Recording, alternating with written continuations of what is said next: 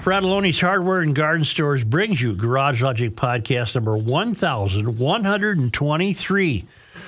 August 1st. Oh, man. Oh. Where does the time go? August 1st, 2023 is 101 degrees on this day in 1988, as we learned yesterday. Looking back into the newspapers of that day, it was not treated as hysteria or calamity. 49 degrees on this day in 1962. Lots of swimming season left. I hope you get a hold of Aquacide, or better yet, I hope you've already gotten a hold of Aquacide. They've been keeping swimming beaches free of weeds and crud for more than 60 years of the line of products made in White Bear Lake. They work quickly, they're easy to use, they work, and they've been vetted by all of the proper authorities who look at such things. So the fish are safe, the kids are safe, you're safe, and uh, call Aquacide. Tell them uh, a lot of swimming season left. The kids are down there grousing. They're pointing at stuff. Look at that crap. They Get don't rid want of it. it. there. Call Aquacide and describe what you're looking at. They'll get you the right products, and your beach will look great the rest of the season.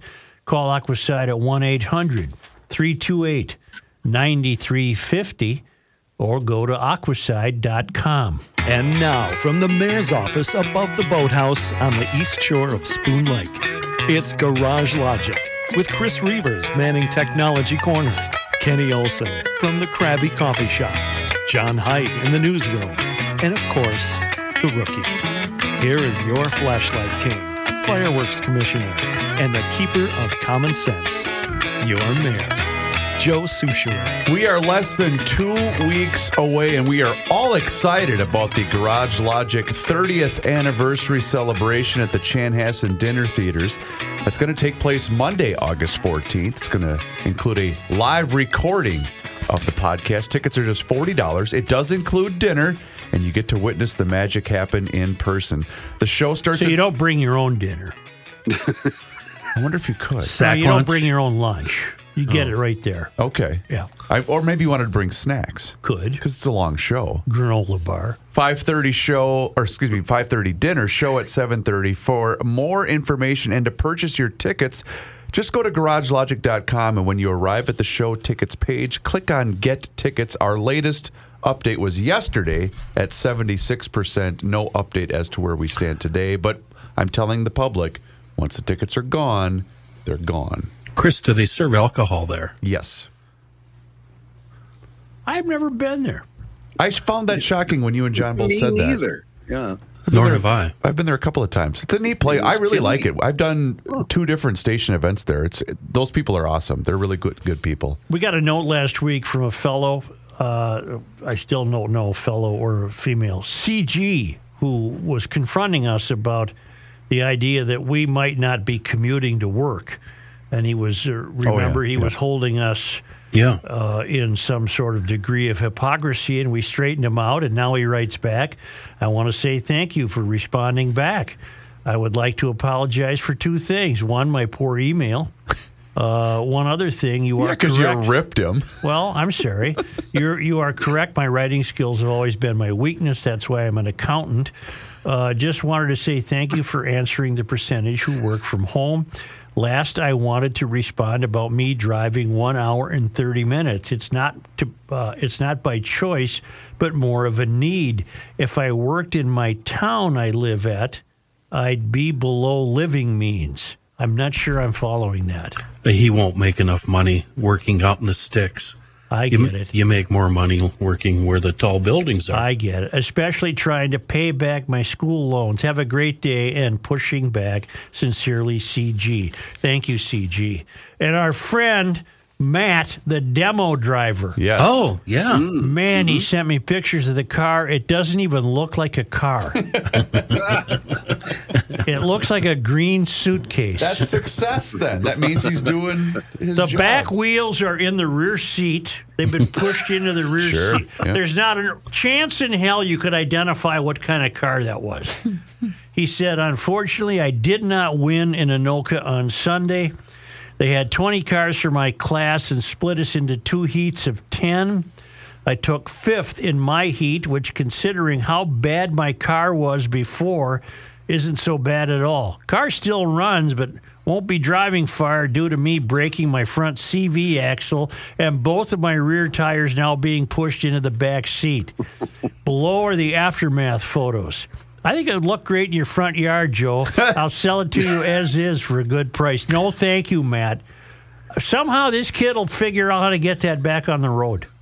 Or I don't know how they do it. You know, just drag it into your front Do yard. you want to post his pictures on the website? Oh, yeah, for I have them over there, and I'll forward them to you. Yes, please do that. They're extraordinary. That's cool. They're, it looks like a guy with a. It looks like you could pick it up and hold it by a handle, and it's a green suitcase. Well, I'm wondering if Team Garage Logic Racing can come to the rescue here and one GLer help out another GLer.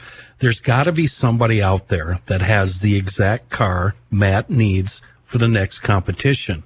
Yeah, but How- I brought how do that we up get- the other day, and you guys poo pooed me and said it No, was not against no, the not law. not, no. not us. We step aside and Oh, let I see. let the GLers deal with each other. yeah. Maybe we could make some connections. So basically, you're just trying to be the last one standing, right? That's what you're In a demo derby, yeah. your objective is yeah. to be the last one moving. You know, the only thing I would fear in a demo derby is a concussion. Well, that and just the trauma to your body. Well, that You're would not- be the trauma. Would be to Yeah. your neck and your head. You're not allowed to hit a car on the driver's door. That's Right. one of the rules.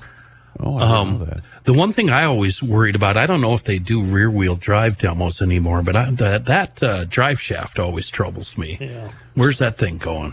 Because if Right that through thing, your belly. yeah, if that thing comes up through the floor pan, owie. Didn't an F1 driver die that way? I'm thinking uh, one of the famous F1 drivers died that way. The drive shaft got him. Yeah. Uh, uh, uh, uh, what's this? Another a follow up note uh, to Split Rock Lighthouse, which came up in yesterday's This Day in History, and we learned the only way to get to it upon its inception was by road. I'm, I'm sorry, by boat, and that left me curious. And I have a note from Jason Young who writes, "When you mentioned Split Rock Lighthouse."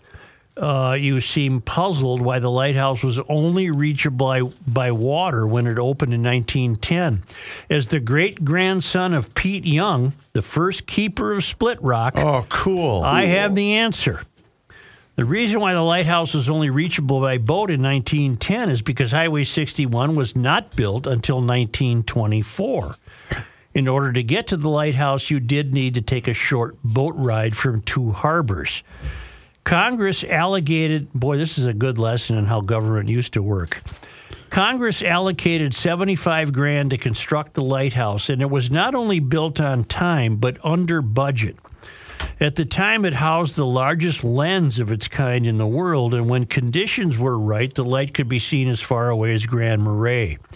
And one other note the lighthouse was supposed to be lit on August 1, not July 31st. Apparently, great grandpa Pete was either confused and thought that the light was to be lit prior to midnight on the 1st, or he was just bored and wanted to get to work tending the light. He's a bad waiter. All the best to you and the guys, Jason. Thank you, Jason. That's cool. Yeah. And a final note before we get on with things. Pam writes I attended the St. Paul Saints game Sunday, and the singer who sang the anthem sang it partly in English and partly in Spanish. I'm a veteran and a moderate conservative, plus, I thoroughly enjoy your broadcasts. So I just wanted to share that I felt not singing the entire song in English was inappropriate. Do you have the uh, thing there? It's just another example of doing away with what this country once stood for. It's happening bit by bit. Well, I've been wrestling with that. Is that is that a terrible crime against tradition? Uh, singing half the anthem in. Uh, I Are you are you asking us? I guess I am. I'm asking you, and I'm asking rhetorically. I was just going to say I, I think it just affects everybody differently. If you're a service member or a, you know if you're a veteran, obviously that's going to impact you far greater than it's going to be a ding dong like me. But Someone recently, I don't know who, uh, a, a black performer yes, turned it into a list of grievances for black Americans. I didn't find that too agreeable. Uh, but uh, I guess I, I don't know what to say to, to Pam. Uh, but Pam, Pam trumps my concern because she's a veteran. Right. So I, I don't blame Well, her. uh, uh, you, so you say she has a higher status as an American than you do? when No, I it just comes said to her hearing the anthem at a ball game, I'm going to give Pam a higher status than me. Okay. Yeah. Uh, I don't have a problem with it. I'd like to hear all of it in Spanish, all of it in German, all of it in Italian. Uh, every every race or whatever that's been represented Polish? that's come over here. Pole, yeah, bring it. Norwegian, yeah. I want to hear. It. As long wanna- as they're still singing it. yeah, I guess it absolutely It doesn't lose its meaning. Not to me, it doesn't. Pig Latin, everything. Yeah. America A. Got a note from Joe Joe Joe Yo, out of names. Knoxville, Tennessee. Joe Yo. I've loved your show since the last century. Oh. but last week you had me in stitches. Never have you had such a funny bit. You were discussing legalized drugs, and I'm laughing just thinking about it. you were cracking me up when you pretended to think this would be a problem for law enforcement. Your state lets carjackers out in two days, and you thought they're going to arrest people for dope in Minnesota. Pure comedic genius. Hmm. Pushing back from Knoxville. Jojo. Thanks, Joe Yo. Yeah, he's right. Knoxville, which state? Knoxville. That would be Tennessee, Kenny. Well, there's a Knoxville, Iowa, and there's Knoxvilles all over. Well, I'm going with Tennessee, Kenny. Okay, okay, Joe, you go with Tennessee. I'll go with Iowa. Stay in the seat. Law enforcement had a problem with a motorist on 94 Sunday night. The motorist ended up getting shot and died. We don't know why. But that has not stopped the family from holding a rally. And we're learning that, uh, what was it, Jimmy Cobb? How do you say his name? Ricky. Ricky Cobb. Yeah. we don't know why, but the Star Tribune's reporting was uh, off base because they instantly, uh, well, what did they say? A minute, the first sentence: a Minnesota State trooper shot and killed a black motorist early Monday morning. Uh, uh, this is the same paper that I thought didn't want to identify people by race. Unless it fits their agenda. But the other reason it's wrong to instantly stoke that fire is that we don't know why Ricky Cobb was shot. Right. We know he fled a scene. He didn't obey commands from state troopers. But we have yet to see body cam or squad car dash camera footage.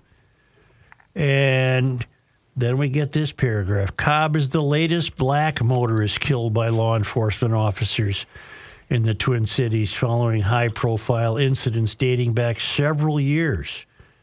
So we've really, uh, the Star Tribune is really fulfilling its agenda here. Uh, I'm terribly, terribly disappointed in the way this is reported. We go back to Philando Castile and Castile and Daunte Wright. Uh, Daunte Wright was a horrible accident. Uh, Philando Castile was an unqualified copper who's no longer a cop. Uh, it's not like America doesn't try to correct these problems. In any event, let's just cut to the chase. We don't know why Ricky Cobb was shot, so it seems premature for the Star Tribune to be positioning this as another example of evil. And I don't even know the race of the law enforcement officers. But uh, I think it's premature for the Star Tribune to be positioning this as another example of evil law enforcement shooting sweet, innocent black men. I don't know if that was the case. We hmm. don't know. And apparently, footage, film footage, dash cam, squad car cam will be released soon. Does that mean today? Maybe it's already been released.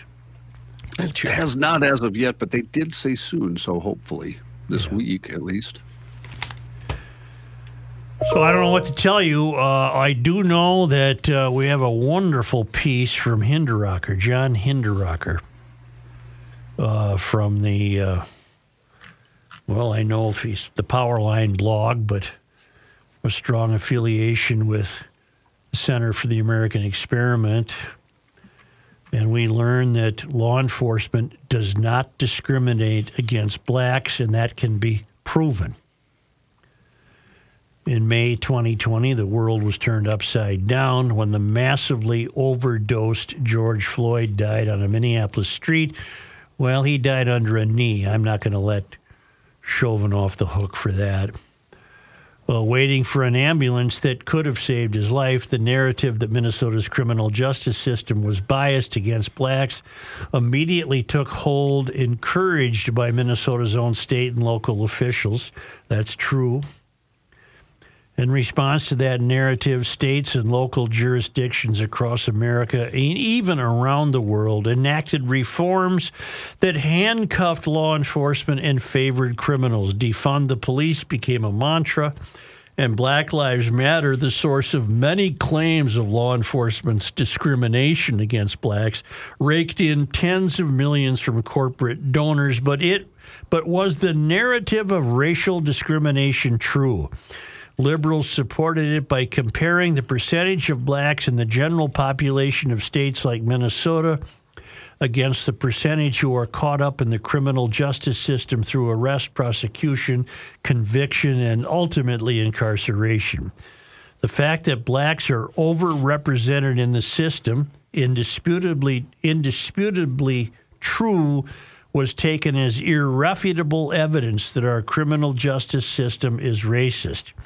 There is, of course, another obvious possibility that blacks are overrepresented as criminal defendants and prison inmates precisely because they are overrepresented as perpetrators of crimes, hmm. which is not to be questioned. That happens to be a fact. Over the years, Heather Mac Donald, for example, has been especially prominent in pointing out this inconvenient truth here in Minnesota, ground zero when it comes to anti law enforcement propaganda. There was a breakthrough when the state's Bureau of Criminal Apprehension began publishing data on offenders in each criminal category by race. When we look at the percentage of blacks or any other group who are arrested, prosecuted, convicted, etc., the relevant comparison is not between those individuals and the percentage of that group in the general population, the vast majority of whom are law abiding. Rather, the relevant comparison is the percentage who become involved in the criminal justice system versus the percentage in the offender population. The BCA's new data set allowed us to make this comparison. Enter Dave Zimmer. Okay. I know Dave. He's grizzled. David is a veteran, it should say a grizzled veteran, of 33 years in the Hennepin County Sheriff's Office. He used to be a uh, Star Tribune employee. From which, well, I'm sorry, maybe I'm talking around the, about the wrong David Zimmer. David is, I, I think I am. I apologize. Well, let me look. I'll look. David is a veteran of 33 years in the Hennepin County Sheriff's Office, from which he retired as a captain he now works for the American Experiment as a, a, policy fellow in law enforcement and criminal justice. David went through the painstaking work of analyzing the BCA's offender data and comparing it with arrest, prosecution, conviction, sentencing, and incarceration data, which comes from various sources. What he found should put to rest forever the theory that law enforcement in states like Minnesota is biased against blacks. The BCA offender data show that blacks commit serious crimes at a per capita rate 10 times that of whites. That proportion is followed from arrests through incarceration, except that David's analysis finds that Minnesota's criminal justice system discriminates in a, tis, in a statistical sense against whites as compared with blacks. And you can access this report at powerlineblog.com. Some might find the report boring. It consists of largely statistical analysis, charts, and graphs but if you enjoy seeing a liberal narrative dismantled brick by brick, this report is for you. We issued a press release on David's report, but shockingly, neither the Minneapolis Star Tribune nor any other news outlet took us up on the opportunity to interview Zimmer or published any reference to the report. That's okay. We know whose side those outlets are on. They are on the side of the perpetrators of serious crimes, not the victims. I don't know how we're to dispute that claim. That's something we deal with on every single level right now in America, on every topic. Right. David's reports concludes with the fact that the victims of serious crime line up as the same as the perpetrators on a per capita basis. Victims are 10 times as likely to be black, so the liberals are hurting those they pretend to care about, which we've said for 25 years. Yep. Leftist America does not do black people any favors. And if anything, black parents should quit telling black educators, for example, quit doing my kid a favor. You're only making him or her less than. It is a David, a different David Zimmer. Uh, yeah, I apologize. American Experiment has inaugurated a podcast, and the podcast Maiden Voyage features me, Hinderaker, interviewing Zimmer. If you would rather spend 26 minutes listening to us talk about the report than reading it, probably not a bad idea. Here's the podcast in video form. You can find that at the American Experiment, and you can find the report at powerlineblog.com. We'll come back with more of Minnesota law enforcement in a moment. No, but first, Well, I, I'm trying to. Oh, I- you started to hit buttons. like you gave me the- like the make look, noises. like no, I want to tell you about. I want to tell you about Precision Garage Door of the Twin Cities. Please. There are so many garage door people that it's hard to find the right one. But here's what I've oh, here's what I've concluded throughout my long life of having a garage door Okay.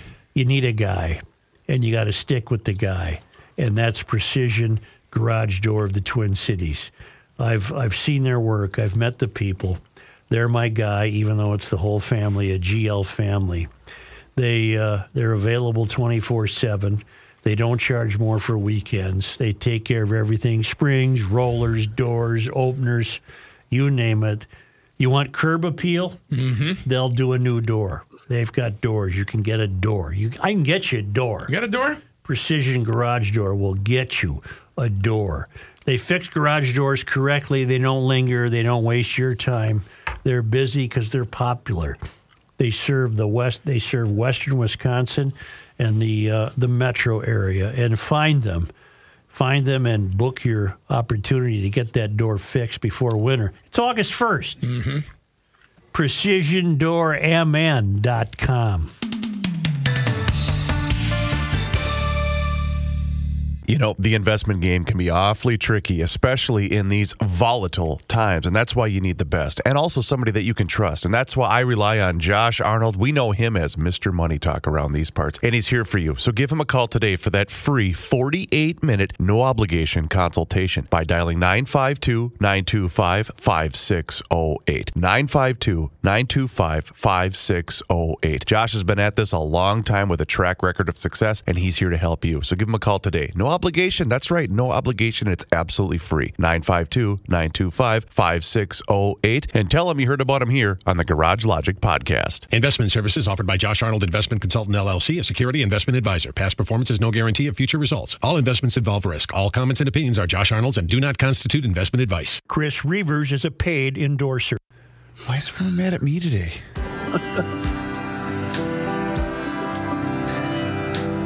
The Earth is not your mother. The Joe Soucheray Show. Here's a fact for you. It's been well established. Moon Motorsports has the most exciting showroom in the region with many of the models that are actually the most exciting to us. And the Moon Motorsports showroom has just gotten more exciting with the first ever mid-season in- inventory reduction sale. It's going on now till the 12th of August. Uh, and this is the savings opportunity of the year at Moon. Save up to thousands on the bike, ATV, or side by side right in the middle of riding season, right when you're thinking about it. Well, now's the time. Pull the trigger.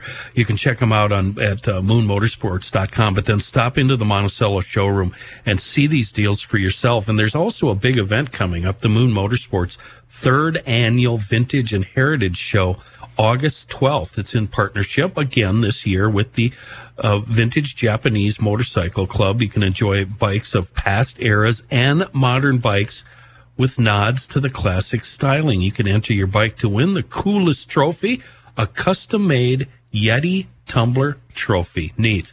They're the best power sports dealer in our area. Um, Moon Motorsports, just off 94, 25 minutes west of the Twin Cities, and on the web, moonmotorsports.com.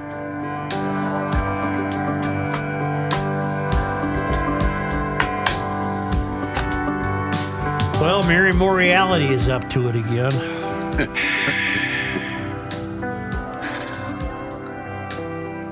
Speaking of statistics, the family of a Plymouth man killed during a 2019 attempted carjacking in broad daylight uh, is making clear its disagreement over the Hennepin County Attorney Office's decision to seek probation for the accomplice in that killing.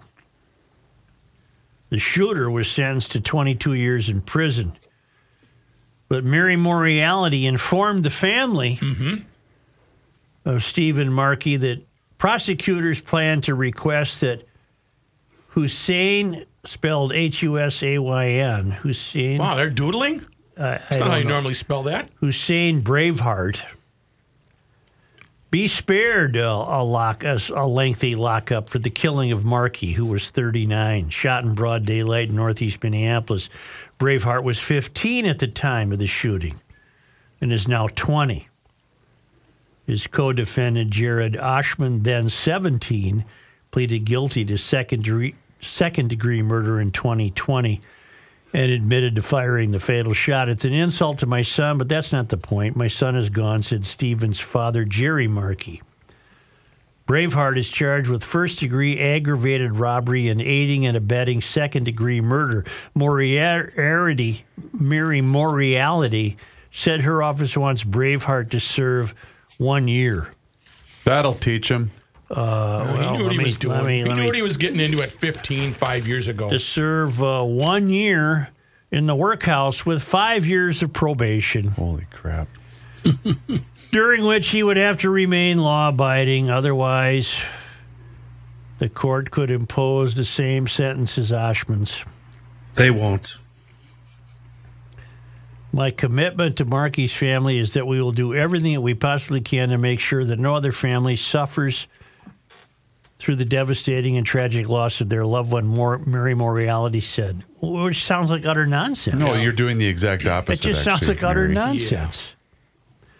Both teens had their cases moved from juvenile to adult court, but it took years for Braveheart's case to finally land there after the Minnesota Supreme Court had to weigh in, ruling in November that Braveheart should be tried as an adult.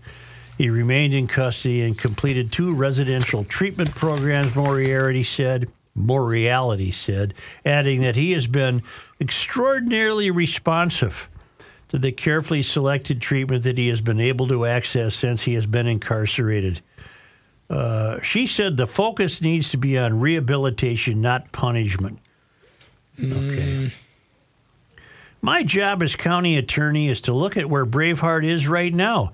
No, and he is in a very, very different place than he was when he committed the violence against their loved one. Okay. Yeah. It really is that the way it works? It does with Mary Moriality, whose ideology is corrupted uh, for a variety of reasons, I would imagine. But she's living up to her campaign promises. That's true. None of this is a surprise. Yeah. I'm letting everybody go. The uh, plea was on short notice. Not everybody from the family, Markey's family, could attend. So uh, this was District Judge Michael Brown. Uh, I, do you want me to keep reading? I mean, what's the point? Uh, she's full of ass and always has been and always will be. But this is who Minneapolis wanted. Markey was uh, uh, 39 years old. He was starting a business with his mother, who was a paralegal. Uh, the Minnesota Supreme Court said, and the district court uh, said the district court incorrectly ruled Braveheart's trauma from lifelong instability in child protection services made him less culpable. Both teens, both both then teens, drew a sem- drew semi-automatic pistols at Markey around 4:50 p.m. on June 11, 2019, near the intersection of 14th Avenue and Tyler Street Northeast. Ohsman told police he ordered Markey out of the vehicle and shot him after seeing him reach for something. Braveheart fired at the vehicle as a bleeding Markey drove off. They fled and were arrested after crashing a stolen SUV in St. Louis Park. Ah, so they'd already stolen one. Then they were going to hijack this one, and then they end up shooting him and killing him. Executing him. Yeah, that's more like it. Jerry Markey, uh, that would be the dad, lives in Minneapolis. He maintained that he and others are at risk if Braveheart is allowed out anytime soon. Well, we've learned how people are at risk with law enforcement not being responsible. Uh, you let uh, uh, Cal out, C. Cal, whatever his name was. He killed a woman and injured another one. He was uh, had two armed carjackings. What is reasonable, Markey's dad said? What makes sense? I'm not coming from hate. I don't hate anyone. I hope that Braveheart can sometime be a real productive citizen and spread peace and love in the world. But so far, his entire life has given no indication of that. Yeah. Yep. Well, what are you going to do? A hell into a handbasket. Is that where we're putting the world? How does, how does it go? What? It's uh, uh, a putting it's the a, a in the- real disservice to the public that the Star Tribune off. Oh, by the way, I was thinking of Dave Nimmer, Nimmer. Okay. not Zimmer. I apologize. But you're right on the grizzled part. I don't know that I am. I Oh, I'd don't. say- I don't know Dave Zimmer. No, Dave Nimmer. Nimmer is grizzled, Yes, but he wasn't involved. It was Dave Zimmer who placed this Correct. data together, assembled it, has made it available to the likes of the Star Tribune. Uh, uh, an interview with him has been ama- made available to the Star Tribune, and to this moment, they have not accepted that. They're doing a disservice to their readers. Uh, they do in many areas. Uh, they eschew facts for agenda, and it's uh, not helping the city. And the city of Minneapolis, you've elected, for example, you've elected Mary Moriarty, and you've placed your own lives in danger. Mm-hmm. Just you you've placed your own lives randomly in danger. What are the chances of the governor and uh, Keith Ellison stepping in? Zero. Absolutely zero. And you say that because, as it, as they did with the other case, this doesn't fit a certain agenda, right? No, it's the uh, the perpetrators are favored over the victims, but the irony is the victims are overwhelmingly black. Yep. So you know, all all the Mysterians are doing is hurting people day after day after day, hurting the very people they claim to be championing. They're liars. They're frauds. They're angry people. They're very angry, angry people. And Mysterians, on top of everything else, they don't even like people. Nah. To hell with them. But there's got to be a grander game being played. Otherwise, this none of this makes any sense. None. Wh- wh- Why? I mean, and Kenny nailed it. I mean, she ran on this as a campaign promise. And you voted for Minneapolis. You this is what you wanted. And now your lives are in danger. I don't think that's hyperbole. It's not. No, the goal is we've discussed it before the complete destruction of life in this country And as we know over. it. Yeah. because the Mysterians don't like this country. They have found it to be not to their liking, not to their taste. They find it to be unfair, too competitive, too demanding, too difficult. And they're out to undo it. And Mary Moriarty is just merely among those leading the charge. And you can get elected in Minneapolis with this attitude. You can get elected in Minneapolis if this is your ideology and your mindset. Well, for Christ's sake, you can get elected in any city in the country close to the tallest buildings if this is your mindset. Mm-hmm. And you can stay in office for a long, long time with that kind of mindset. You got a worthless attorney general. You got a worthless Hennepin County prosecutor. Worthless in the sense that they are not dedicated to the lives of the citizenry. They're dedicated to their own agenda, which has nothing to do with protecting the lives of the citizenry, whether the citizenry be black, white, brown, blue, yellow, male, female, tall, short. They're not dedicated to us. We become smaller and smaller citizens when we are merely subjected to their agenda. I think this is a global socialist agenda. Yes. This is happening all over the world right now. Yes. oh, it's happening all over the the Western world. Do we call this the New World Order, or is that going too far? Uh, it's too premature for it to be the New World Order, but we're sure heading that way. And all you're doing is hurting the people you claim to care about. What were his statistics? Let me repeat Zimmer's statistics. A veteran of 33 years in the Hennepin County Sheriff's Office, from which he retired as a captain. He's now at the American Experiment as a policy fellow in law enforcement and criminal justice.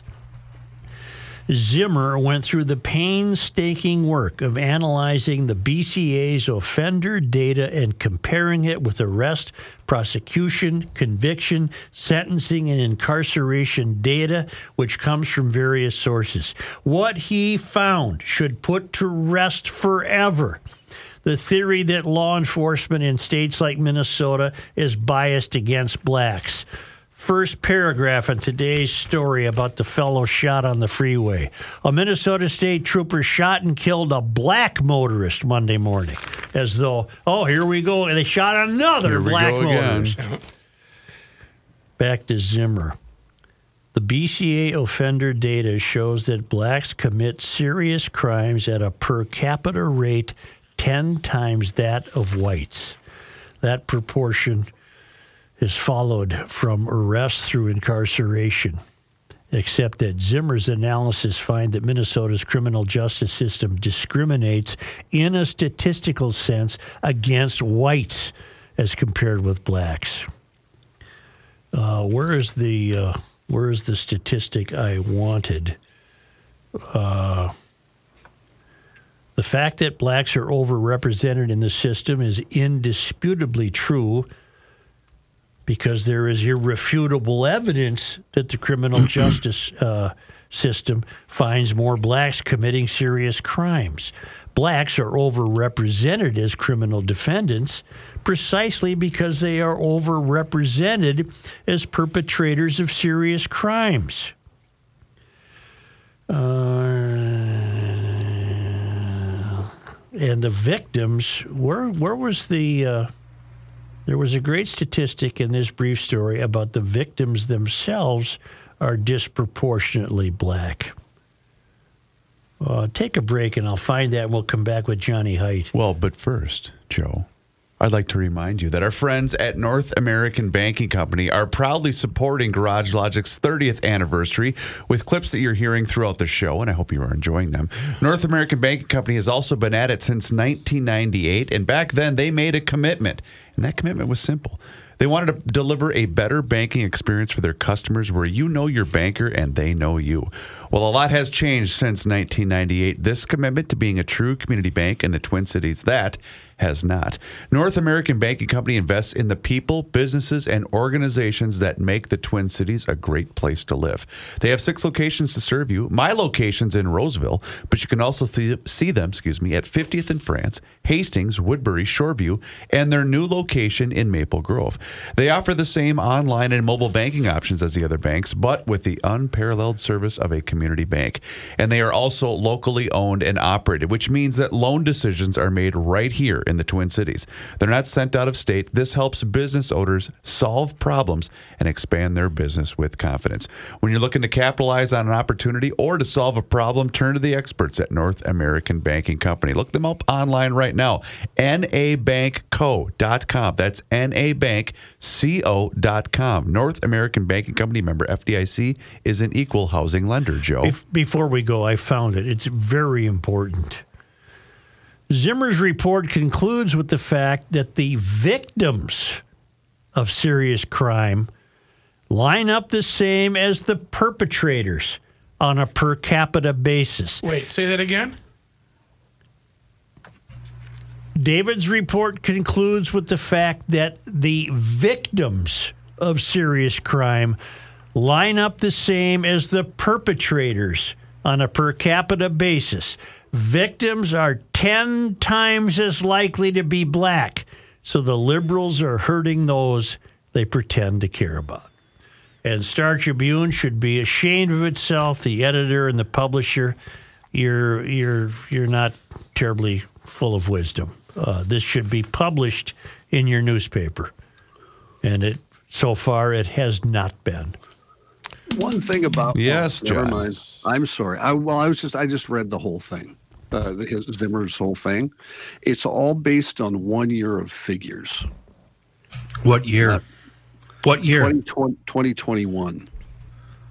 I don't have a problem with that. Yeah, what, what, what, what would you look for? What did you want, John? A hundred years? Well, well, I would well.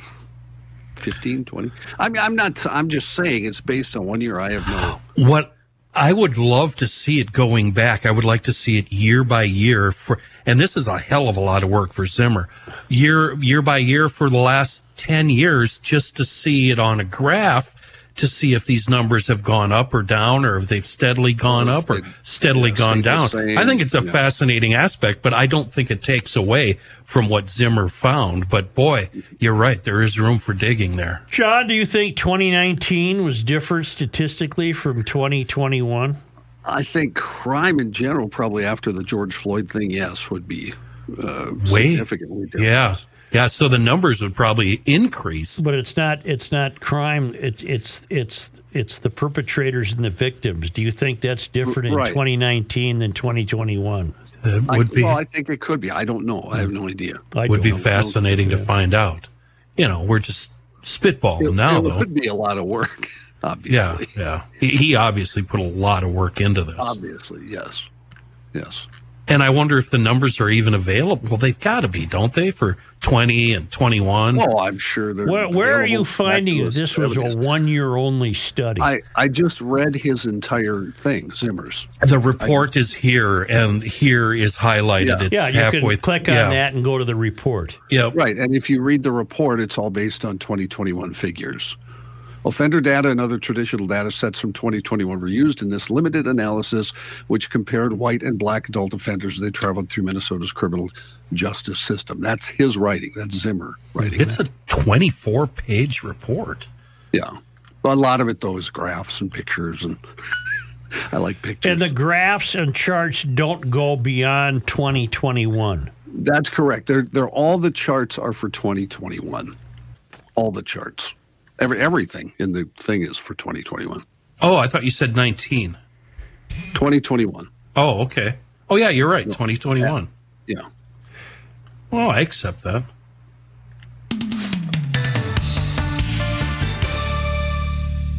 Not a Garage Logic Town Council member? Here's what you're missing. Just keep shoveling them in. Joe eats fast. I've noticed that. Okay, there, Hasty. Are you spitting the seeds into your lunchbox? What do you want me to do? Throw them on the floor? You are a hayseed. You're the hayseed. Kenny, you Kenny, hayseed. he's the city at Hayseed. He is. What, you want me to spit the seeds on the floor? He's like Jethro You Clampett. hey, go out to the concrete pond. Do it again. I want to, I want the sound effect. I got your mic up. Come on, give us a good spit. God, that's crass. Jesus. Oh my God. What a Neanderthal.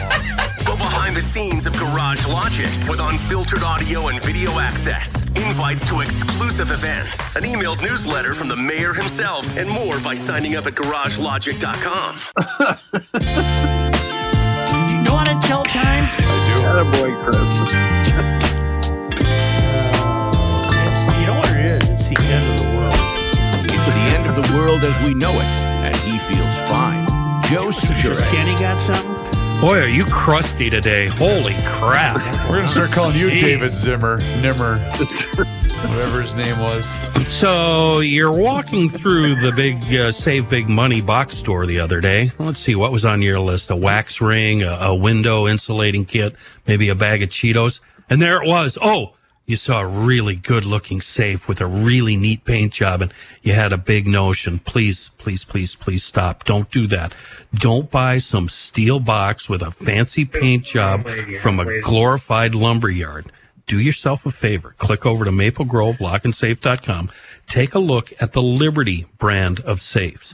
They provide the best protection from calamity you can get. Then stop into Maple Grove Lock and Safe. They're at 6901 East Fish Lake Road. Meet the owner, Rich, easygoing stand-up guy. He's going to make sure you go happy, uh, home happy. And by happy, I mean not feeling like you just got what the hell did I just buy? No, Rich is going to make sure you get the best deal for your money um, with the best safe ever ma- made. Don't buy a generic steel box from a lumber yard.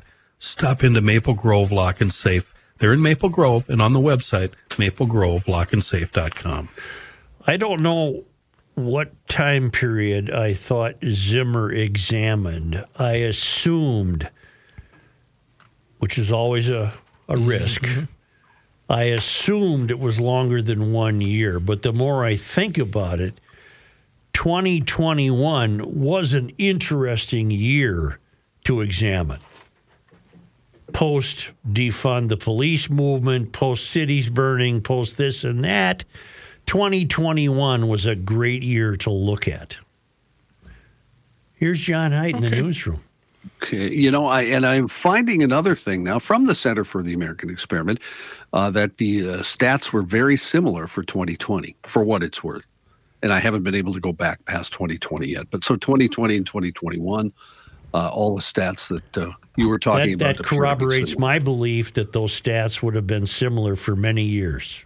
Correct. I don't know what year would be the cutoff. And it's a story by Bill Glahn, who uh, was on the show. What was his name again? Bill Glahn? Z- No, uh, Zimmer. David Zimmer. What? Anthony is my guy, number one. We are unequivocally not trying to trade Anthony. That's Mike Zimmer. Oh, that was an old bit we used to do. Also playing a very popular Miles Davis song, Chris.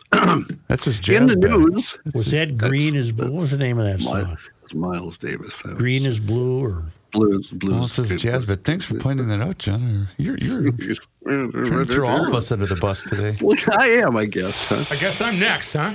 Yeah, you're next. no, you don't do enough or say enough to get in trouble. You mo- You're fine. I'm vanilla. You're above the yeah. right. You're above the fray. Got it. In the news, warrants issued in the disappearance and suspected murder of Winona mother Madeline Kingsbury have been made public. A Winona County judge granted dozens of warrants after Kingsbury went missing in late March, several of those unsealed yesterday. Many documents name the father of Kingsbury's children, Adam Fravel, and accounts associated with him in Kingsbury as subjects of the investigation. Some documents also outline concerns that the woman had before she disappeared. One said Kingsbury's family reported a conversation the young mom had with a friend before she disappeared. She said that if something ever happened to her, quote, it was Adam. After several large searches involving the public, Kingsbury's body was discovered in early June. Fravel was arrested, now is charged with second degree murder. Officials say more charges are possible. Yes, sir. what would be interesting to know is how how soon in this disappearance were cops aware of her saying, "If anything ever happens to me, check out Adam." Yeah, if they knew right away, or If they knew right away, why was this woman gone for months? Why didn't they just sweat this guy? Never mind. Nobody has the answer. No. We're too afraid to talk. Right. don't. For- Don't forget, kids, uh, as of today, as uh, the Rook likes to say, the dope is legal to use, possess, and grow in Minnesota. You're Minnesota. gonna smell weed. Everywhere. Everywhere. But, but since no one has been licensed to sell recreational marijuana in the state, it's still illegal to sell until dispensaries open their doors. Likely in early 2025, Minnesotans will have to get their marijuana the old fashioned way or grow it themselves. Wait, a minute. Uh, You, you have the same question I do. Wait a minute. The old-fashioned way is illegal. Well, it's, it's, I don't think it is now, right? You can, well, you can't sell large amounts still. You can use, possess, and grow. So how much so can you- I buy from my dealer? I, that I don't know. How have much you looking for? I think you can have. Can't you have I don't want two any. pounds? You can have two pounds at home. Speculation. Where are you supposed on to get it? Because growing it only becomes legal today, correct? Yeah, growing, owning, and using. Perish the thought that somebody was growing this two weeks ago. Well, my question was going to be we've known about this for months and not one person stepped forward to sell this legally in the state. Is that what you just said, Johnny? No, the Red Lake. There's a dispense. Yeah, I have that also. Okay. Uh, the Red Lake Nation. Uh, reservations can sell it. They can craft their own cannabis policies. But here, uh, when they passed the law, it was rather quick and we didn't make any policies, remember? So, so uh, apparently they're still working on the details. So, Did you see the Red Lake? They were on the news last night. The Red Lake people uh, saying how they want to make this a great experience. That we're selling it and this and that. Their building is shaped like a big eagle. It looks like an eagle, What is it made out of? wood and Wood? stuff. Yeah. Okay.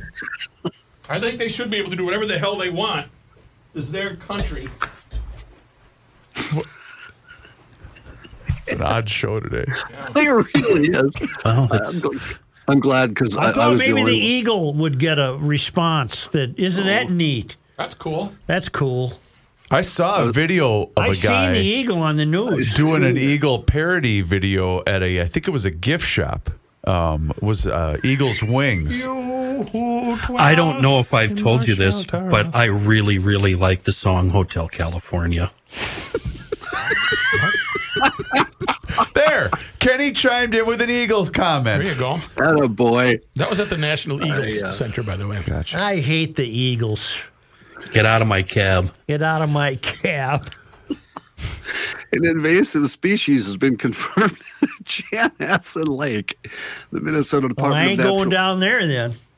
Minnesota Department of Natural Resources says it recently confirmed zebra mussels presence in Lake fish. Ann. We were Riley- just there two weekends ago. We got the Lake zebra Ann? mussels What there. lake? Lake Ann. Lake Ann. Is that a big lake? No, it's it's big enough. I never seen it. It's out of Riley- six block radius. Riley Purgatory Bluff Creek Watershed District. That's a long uh, title. Staff members found four adult zebra mussels on a tree in shallow water in the lake back on July 12th, according to the DNR. And a follow up search revealed five more zebra mussels. However, because they were all found in one specific part of the lake and none were found when the rest of the lake was searched, the DNR says it is still considering potential treatment options. The state fair is drawing ever so closer now that it's August 1st, and 65 beverages, it's been announced, are debuting at the fair, ranging from sweet and fruity to sour and slushy. They join the 39 returning beverages found only at the fair, bringing the total to more than 300 beers and beverages at the Great Minnesota Get Together. Uh, one uh, you may care about, Joe, as do I, the Na Blonde, the NA Blonde ale, featuring the perfect blend of smooth, bready malt body with just enough hop character to brighten things up. And you can get that at Lulu's. Who brews that, Johnny? Uh, Ba- Lulu's. Bau- no, Bauhaus. Brew Lab. Brew Lab. Yep. Okay. Uh, but it'll be available at Lulu's. So I was looking- told that it will have a significant presence this year because both Surly, Summit, and I'm missing another one. Uh, oh, who's the place over by the by Target Target Field? Um, Fulton. They're all Fulton. they're all debuting, I believe, NA beer at the fair this Oh, year. Oh, really? Yep. Oh, fun. That's what I heard. I don't know if uh, I saw the list though of the new drinks, and there looks there's some really good sounding stuff. Are there any weed infused drinks yes. In fact, um, at the fair? we know a guy at the um, fair. At the fair, we know Oh. a guy Wow. that uh, might be debuting one at the fair this year. Is he a spokesman for that company? No, Is that who- yes, uh, he used to Yes, make a okay. regular appearance on the beer Sure. show. I know You guys know mean. exactly who I'm talking about. Um, what about smoking at the fair? Can you smoke weed where you in their little smoking sections where you No, can smoke because tobacco? cigarettes are banned at the fair. no, they're not. There are smoking areas. Oh, there's there are areas, but I don't think you can walk down the midway smoking weed. no, they hide you away uh, at the end of the grandstand. You got to be in a corral or something, don't you? Well, it's almost. Well, but the great the great thing about it's at the western end of the grandstand. It's in the shade, and there's plenty of places to sit down. It's actually quite lovely. Uh, Don't they call it reefer corral? That's a great. Come on down to the reef. That is a oh, you should patent. Oh my God, you got to copyright that. Copyright that, Matthew. To get there, you walk down Reefer Road. Sounds like Yes. a Jimmy Buffett song. yeah. yeah, and, Corral. and you could do Reefer Road to the sound of Tobacco Road, right? yeah. Yeah. But Uh, you and can't to- smoke a cigarette standing in front of our stage, for example. Well, I smoked them behind our stage. Just gonna say Kenny would go in the back at least. Yeah, yeah, Yeah, right between the big stage and us, right? All the dirty all the smokers gathered in back. Yeah, and who was the TV engineer that would always cup one back there too? I don't know. Okay. Sorry. An estimated $1.05 billion Mega Millions jackpot up for grabs tonight, giving lottery players a chance to snap an unlucky streak on that one that stretched for months. Nobody has won it since April 18th.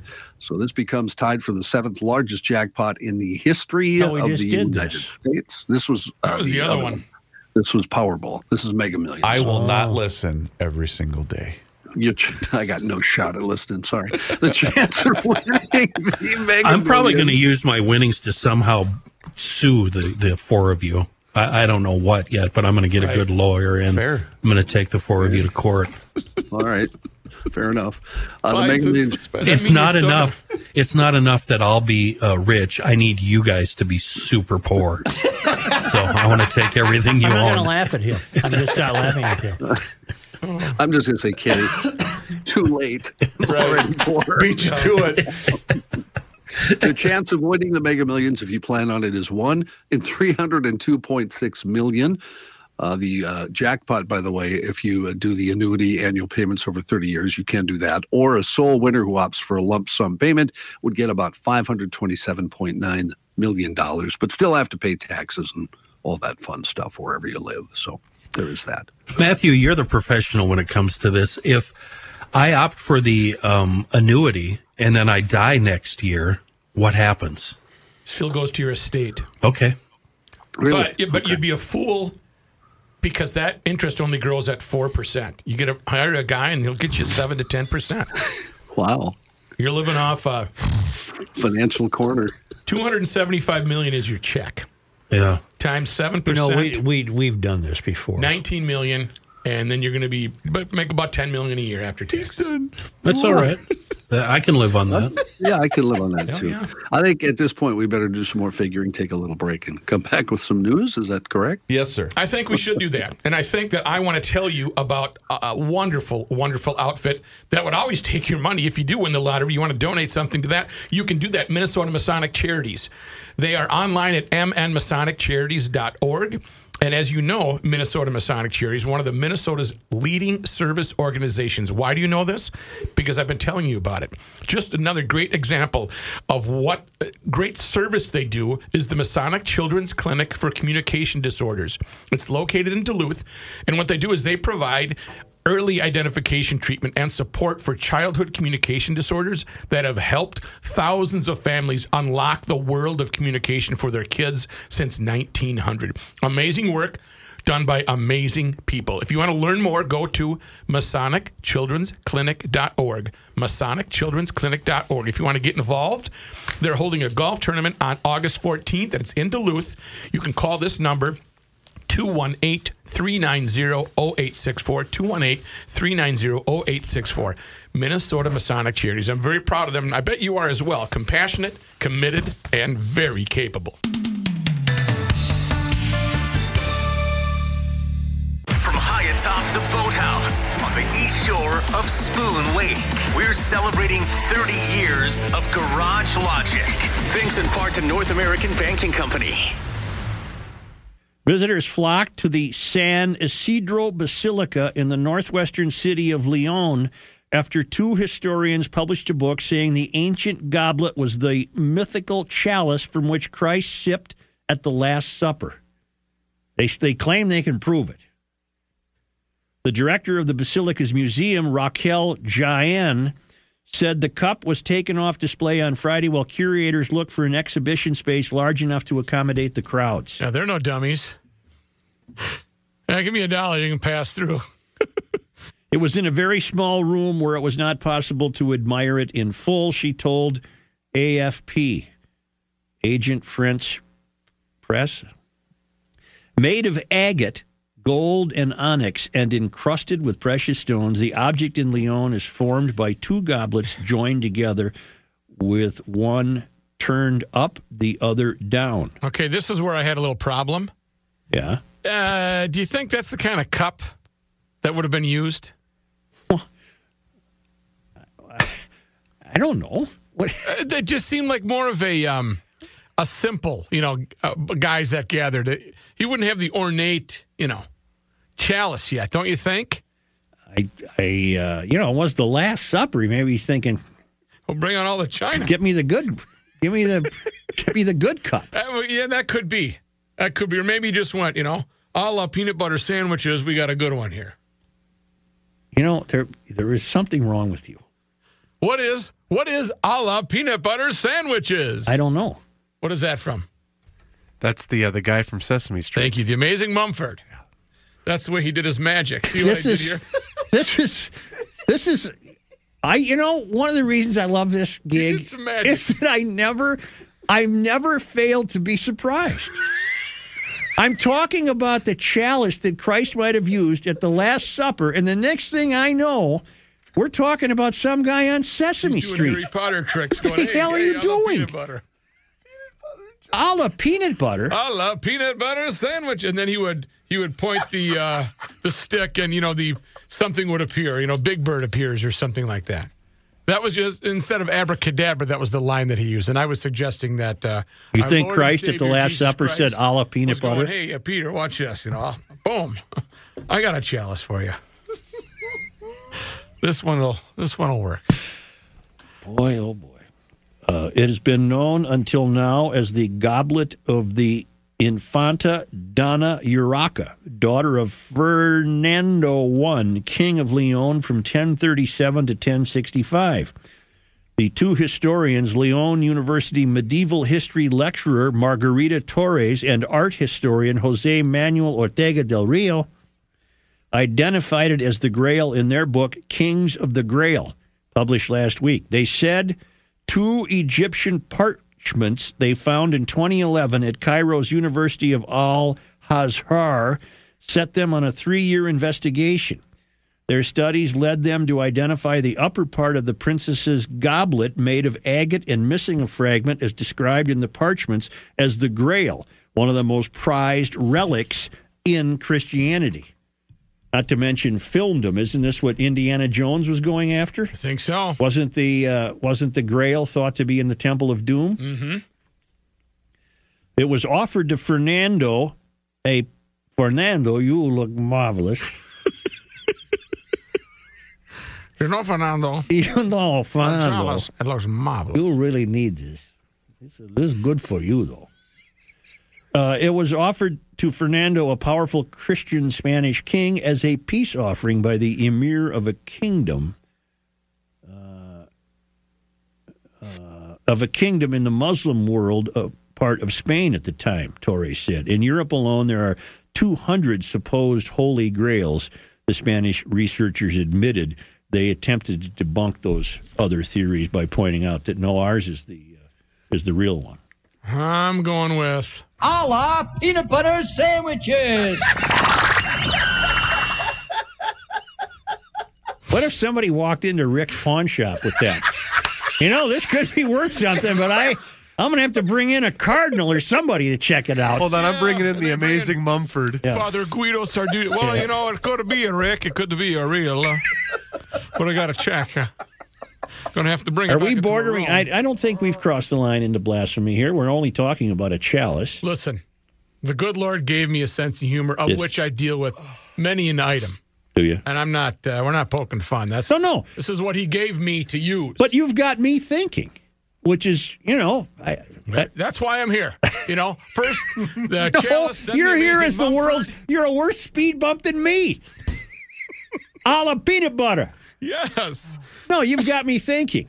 Uh, would Jesus at the Last Supper? He was a humble guy. Very humble guy. Where did they suddenly uh, dream up this bejeweled cup? Where'd that come from? Corporate sponsorship, just in case they wanted to be sure, and they he had the jacket. Would have the Nike slash on it? No, that's that's you're being silly okay, now. now now we're getting closer. But well, no, I- you're I- being silly. Uh, I think when I when I saw this, I thought, I think he would have had a less extravagant chalice. The boys, you know, they gave up all their worldly possessions and followed him.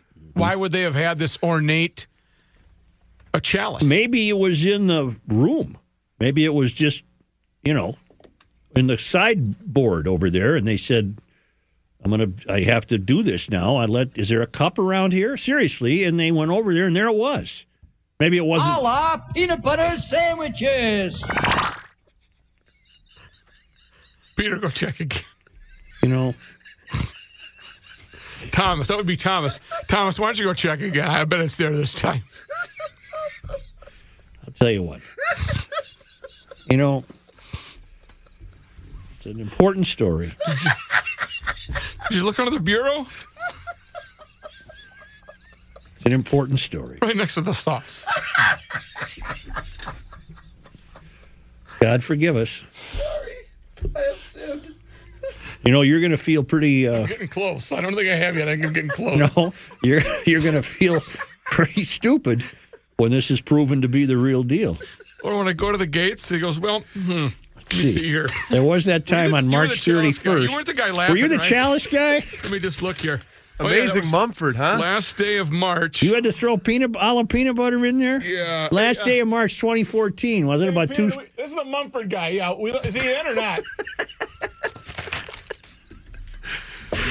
oh, Okay. And then I see Christ kind of giving you the finger. No, not the finger, Right, the the crook pointer. of the Come first finger. here, Say, yeah. hey, come here a minute. Come here a minute. let me let me tell you something. Let me tell you something. Sit down. Why shouldn't I have You had what an? Why shouldn't I have had a bejeweled a cup? And then as I'm And then what are you going to do? Crack a joke up there? They'll No. get you kicked out. Just say, "Hey, speed bump, Yeah. come over here. Get over here." And then you're going to been going up here 20 years, and he's been telling me all the stories. you are not getting in because you know what? I can't take this. I got a kingdom to run. You're uh, you're a little more No, you'd you'd know where to find me though. You'd be at the Where would I bar. be? No, that too. But You'd be going, "Hey, it's at five o'clock." no, no, no. Where would I be? You'd be in the garage. No, I'd be in Heaven's video store. Oh, just looking up store, stuff yes, forever. stores. I could I could do that into odd infinitum. Heaven is a huge video. I got a lot of videos. Garage Logic is brought to you by North American Banking Company. A better banking experience. Member FDIC and equal housing lender. To learn more, go to nabankco.com. Join us all summer long as we look back at 30 years of GL memories.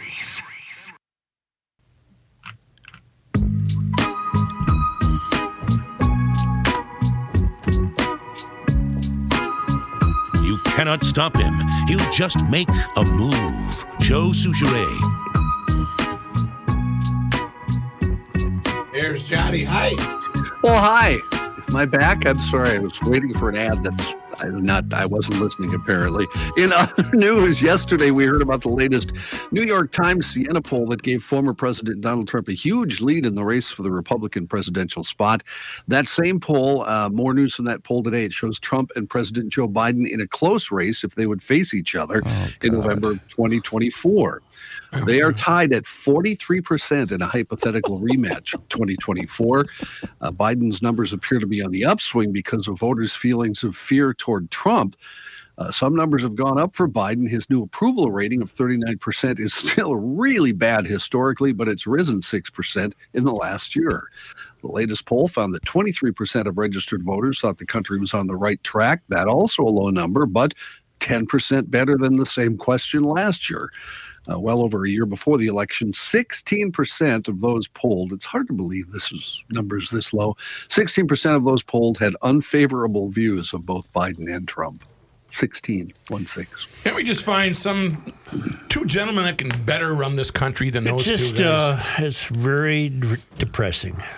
it is. We need some change, some turnover. You want somebody younger than 77? Is that what you're saying? Yes. Here, I do. I saw this um, asked aloud on my favorite news site, Twitter. Sorry, X. What happens if we go through this same thing again, right? Come November, yeah. which lo- looks like it's going to happen. He doesn't win, and we go through this all over again. That psycho could lose by 25 million votes and tell you he won. My point is, and then we go through this all over again in 2028. Yeah, it used to be a hell of a country. There's not Meanwhile- many ways to look at it anymore. What do you mean? Joe? Meanwhile, I don't know. I think we're in. Does anybody know what time it is? Does anybody really care? There are reports that say that you have the lowest approval rating of any vice president. I'm curious how much of a role, if any, that you feel race and gender play in that. Well, there are polls that also say I have great approval ratings. I think the point mm. that has to be made is that there are attempts to create distractions away from the accomplishments of our administration.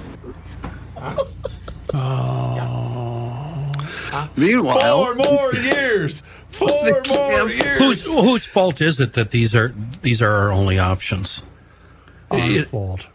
Is it us, the electorate, or is it the party leaders? Party leaders Both. ruin it. They ruined it. Where's the party?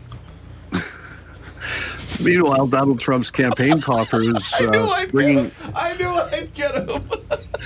bringing in a lot of money, but they're being drained by his continuing legal troubles. He took in You fifty know what I'm going to million. do? What's that, I don't Joe? care what you're talking about.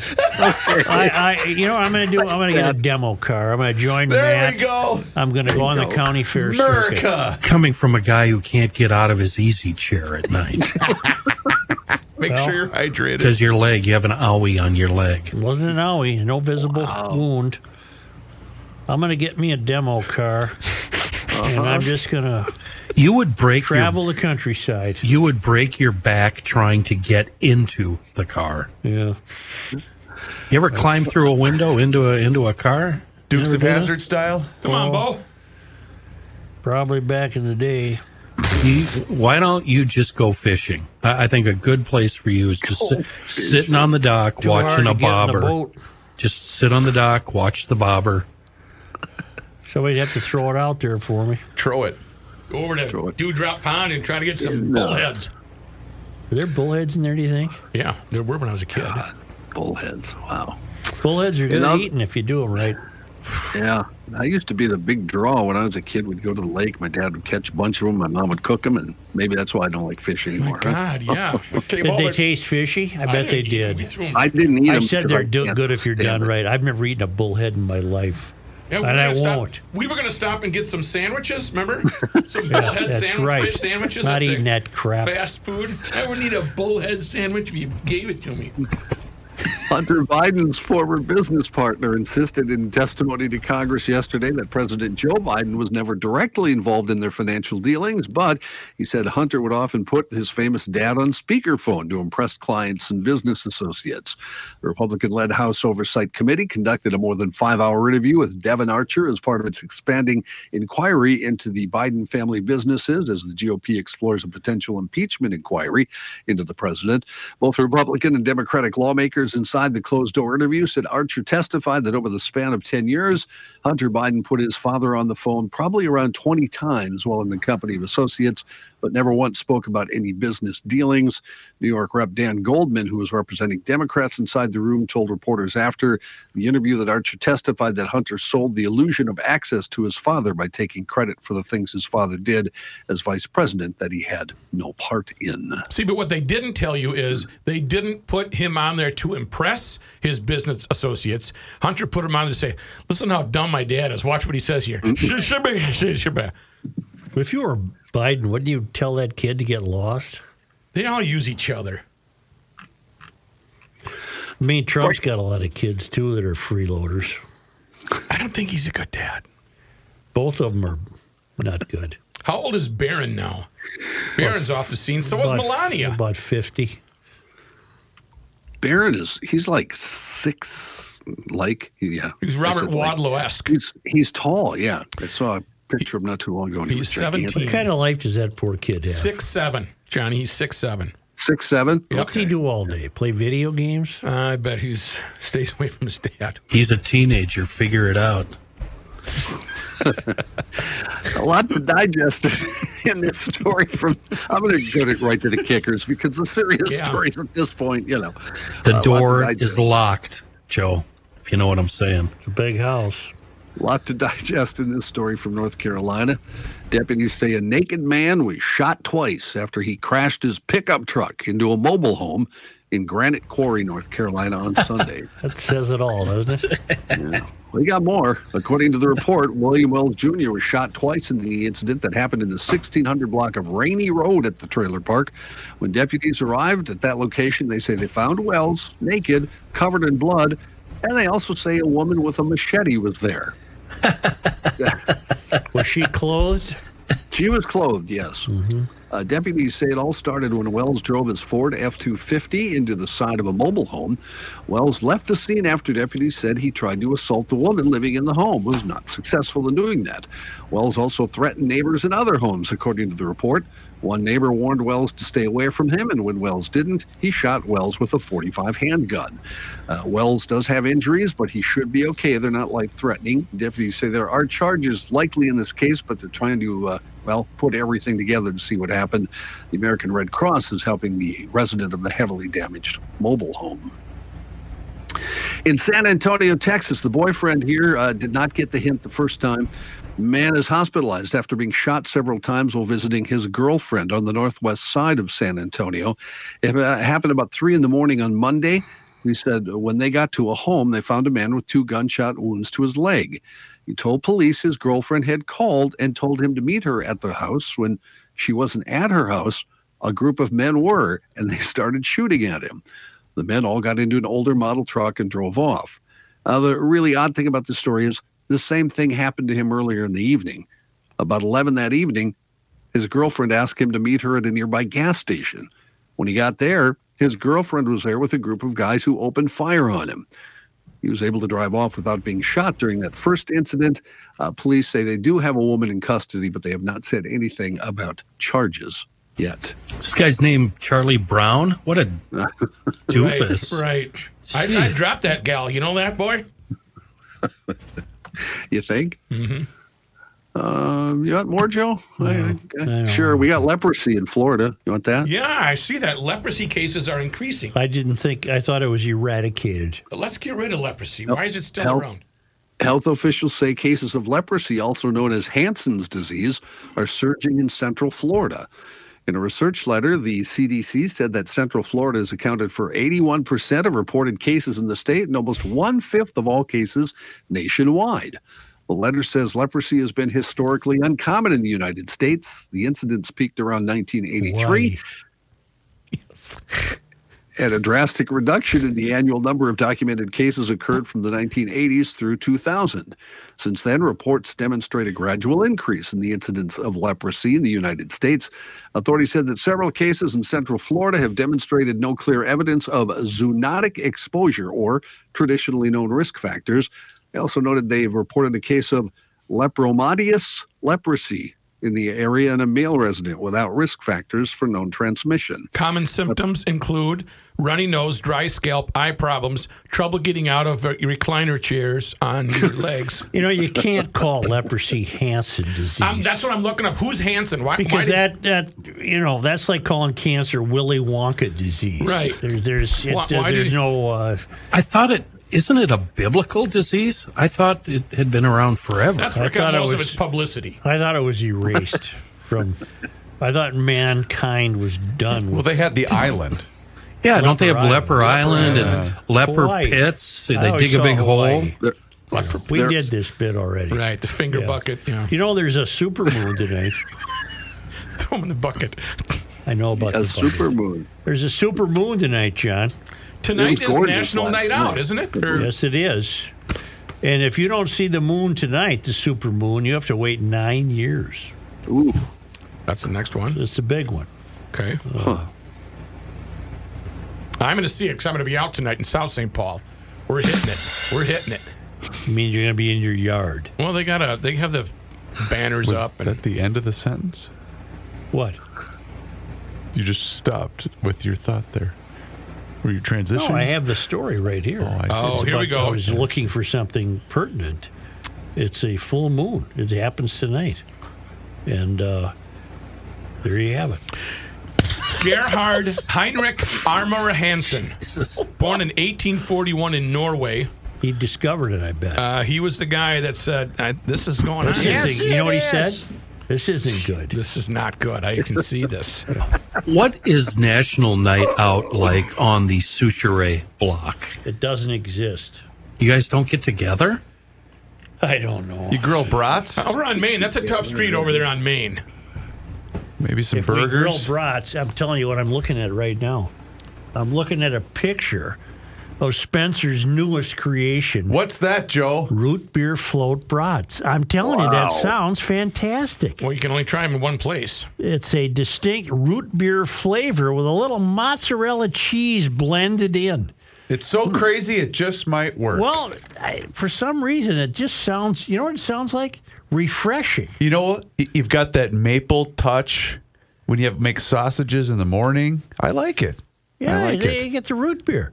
And uh, it's the new summer flavor from Grundhofer's Old Fashioned Meats, the original location in Hugo on Highway 61, just north of Hugo, and another Spencer location in Forest Lake, just east of 35 on 97. In fact, at Forest Lake, they're looking for employees.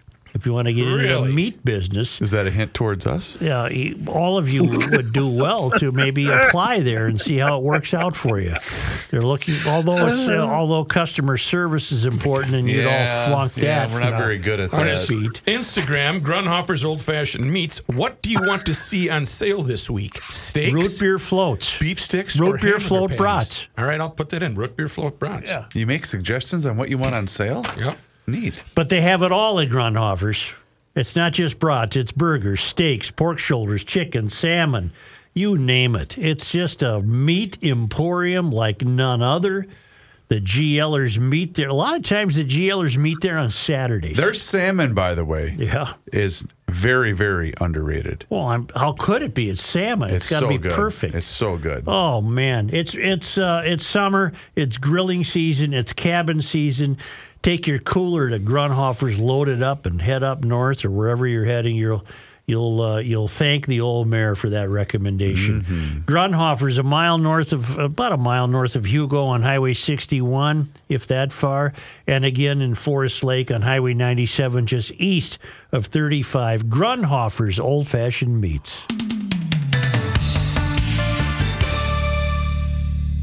I need to Let's go. story because we were going to go to dinner.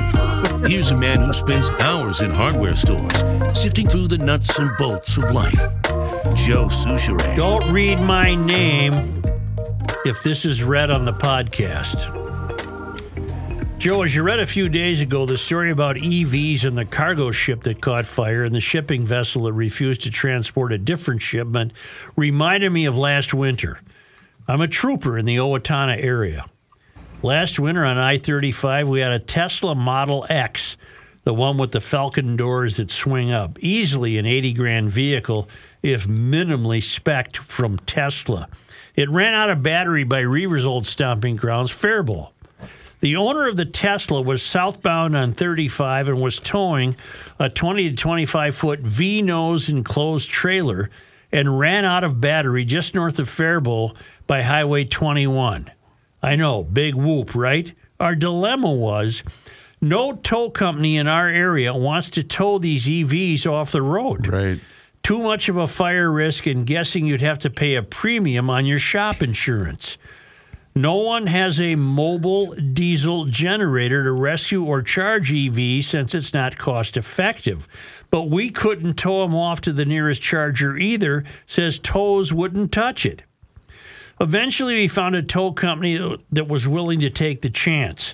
The company that towed it has a big open tow yard where they can store it away from everything else in case it catches fire. I love Teslas, have rented them in the past while on vacation in Phoenix, but like you said, they're great cars, but not for everyday use. This poor guy probably topped off the battery at some supercharger in the metro and trusted the computer to tell him he'd make it to the supercharger in Albert Lea. The guy didn't make it to the first Faribault to the first Faribault exit. That's a 50 mile miscalculation. Faribault doesn't have anything that would charge the Tesla X any faster than two days. Wow. Not even a non Tesla EV charger. Huh. Anyway, no need to read this on the air. Well, I just did. Okay. Just thought you'd want to see the problem from that aspect. I never did ask the tow company what the bill was and how the owner was able to charge her, That's what I was gonna charge ask. it, where he was able to charge it, and how long he was stranding, stranded charging it without a supercharger. Woo! Wow. Well, this I'm su- surprised that uh, Tesla doesn't have a network set up throughout the United States to service and pick these things up and work on and them. this guy's right. If he left the metro, he didn't even get halfway. But he was towing an enclosed trailer? Mm-hmm. Well, that's why. I don't. Well, that's a good point. I don't know what the towing capacity of a Tesla would be. Yeah, the weight capacity. I, don't know. But a 20 to 25 foot V nose enclosed trailer, that's a big, big trailer. Yeah, it sounds like a snowmobile trailer. Yeah, heavy, heavy trailer. Or a fish house. Only because they come to us. Well, where are we now? I have to look. We moved. They're in Edinburgh, Scotland, the traveling Lymans. Wow. Congrats. I've been there. Boy, you're going to love that, Lymans. Especially if you're scotch drinkers. Oh, yeah. Good place to go. Quickly, a Tesla Model 3 can tow a trailer or camper up to 2,000 pounds according to factory specs. So I don't know if that. Well, a 20 to 23 foot trailer, depending on what was in it, I bet that was all of 2,000 pounds. Extra battery. On this day in 1820, Og 1. Lewis Cass, governor of Michigan Territory, negotiated a peace treaty between the Dakota and the Ojibwe at what is now Fort Snelling. Hmm. On this day in 1849, the Lake Superior and Mississippi Railroad inaugurated rail travel between St. Paul and Duluth. Okay. All right. On this day in 1989, August 1st. Duluth held its first Bayfront Blues Festival. Originally a small one day regional event, it has grown into one of the major blues festivals in the country, attracting fans from all over the world, hosting over 200 blues performers of national and regional acclaim, and growing in attendance from about a thousand the first year to nearly 60,000 over a three day period in 1998. Do they still have it?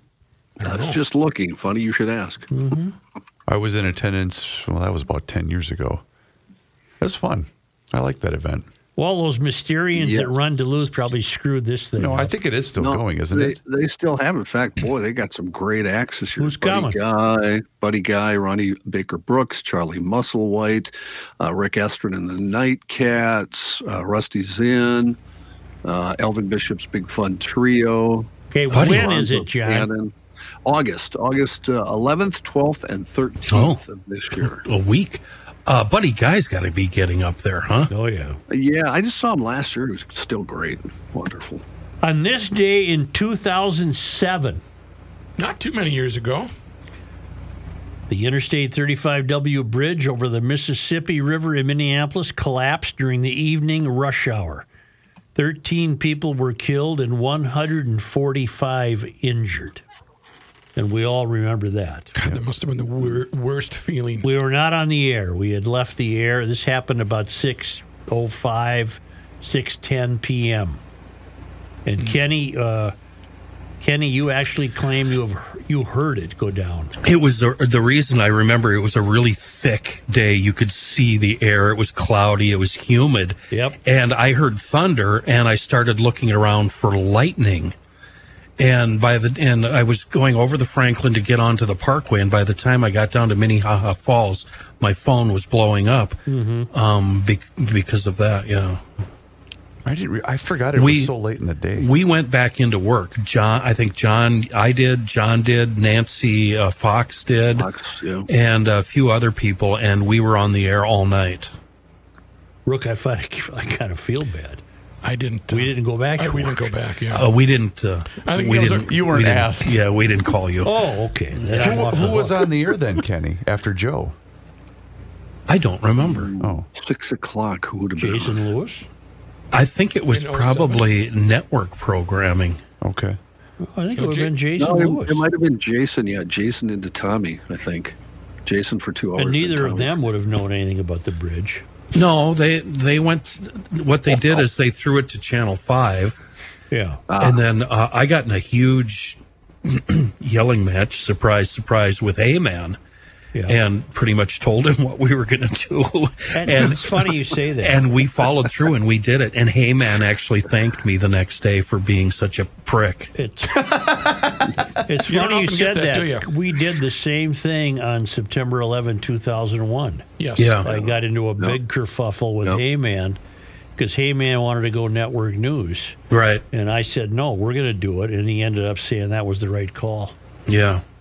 That was. I remember that. You can actually go to uh, YouTube. It has uh, the KSTP AM broadcast from 6 to 7 p.m. that day Okay. uh, from It would have been you guys, right? No, I didn't go back I- until uh, I think 10 o'clock. Oh, okay. Yeah, Yeah. and I went You home right things away. to I, do, did you? I I just turned around and went back, out a and little Nan- bit. Nancy No, was in yeah. I said, "All right, I'll, I'll just go home." Yeah, So- no, I had um, childcare issues. Oh, ben suppose was Ben was little Ben back was then. seven. Yeah. and uh, the roommate was at work until nine. So as soon as she got home from work, I went in, and then at about two in the morning, I went down there, uh, and that was really interesting and fascinating.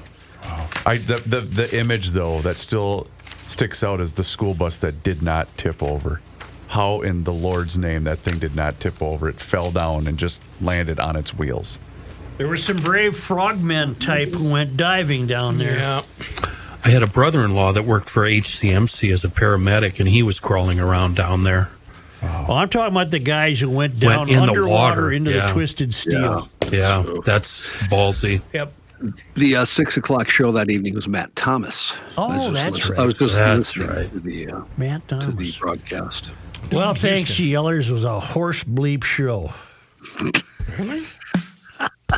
We all got flipped off once.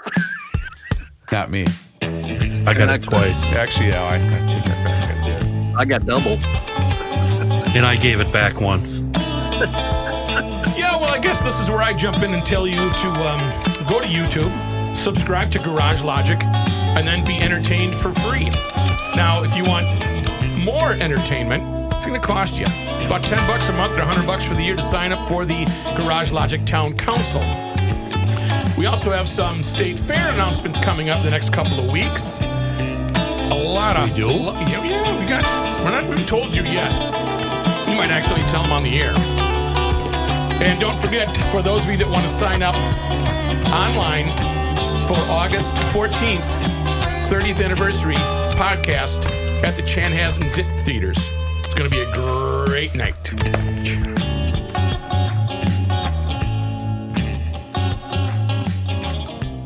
It is time once again that we pick up the phone and we make the call to our guy, Mr. Money Talk. Josh Arnold is with us once again here in Garage Logic, and now is the time for you to do the same. So do not delay. Pick up that phone and dial 952 925 5608. That number once again is 952 925 5608. You call that number, you get Josh. And as always, you will get straight talk. You will never get sugar coated advice. And the man himself, Josh Arnold, is with us once again here in Garage Logic. And boy, Josh, it is an AI world, isn't it? It is a big time AI world, and that, Chris, is the ma- those are the magic initials. AI, artificial intelligence. I cannot believe so far in earnings announcements that have been coming out, we're in the middle of a pretty heavy duty earnings season. So we're going to concentrate on the earnings and not the Fed. Although the Fed will continue to say higher for longer, higher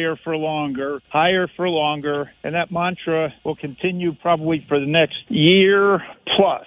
And quite frankly, along with this higher for longer is a very big positive that the economy is still pretty strong. But AI, that has been in just about every earnings call that I have heard. And we're not talking just about Microsoft, Google, and Meta. During their conference call, the term AI was heard over a hundred times with all three companies, or a total of over hundred, with all three companies during the three conference calls last week. And this week, well, it's no different as AI has been mentioned on a continuous basis. And that's not just from technology companies, the companies that you would typically expect. It's from industrial companies like Eaton talking about artificial intelligence. What does Eaton have to do with artificial intelligence? Aren't they in power management for manufacturing companies? Yes, they are. But they utilize those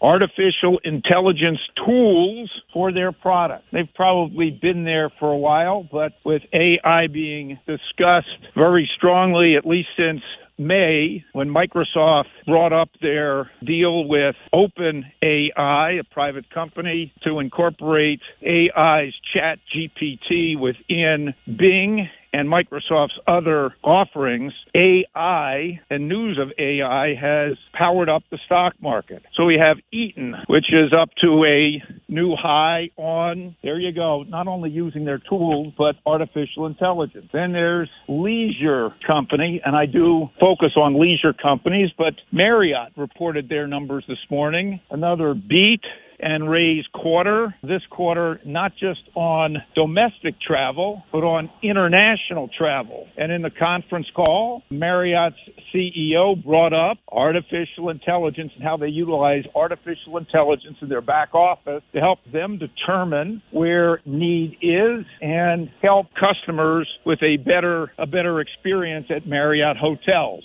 Do pay attention to the uses that artificial intelligence brings we'll say to companies and do be aware that the mention or the mere mention of artificial intelligence is enough to give any stock a little bit of boost. Additionally today, Caterpillar had a beat and raise quarter. They too mentioned artificial intelligence. Now, tonight we have one of the leading semiconductor names, Advanced Micro Devices, reporting their earnings, and I think there could be a focus on their development of artificial intelligence chips. Later this week, favorites Apple and Amazon report on Thursday, and we still have some more names to go over in addition to them. Going to be an interesting week, and we're starting into a seasonably weak few months in the stock market. So pay attention. Make sure you have some cash available for what could be, you know, another interesting time with a little bit of profit taking. Excellent advice, Mr. Money Talk. You heard him, GLers. Now's the time for you to pick up the phone and make the call for that free 48 minute financial consultation by doing just what I did. Pick up that phone and dial 952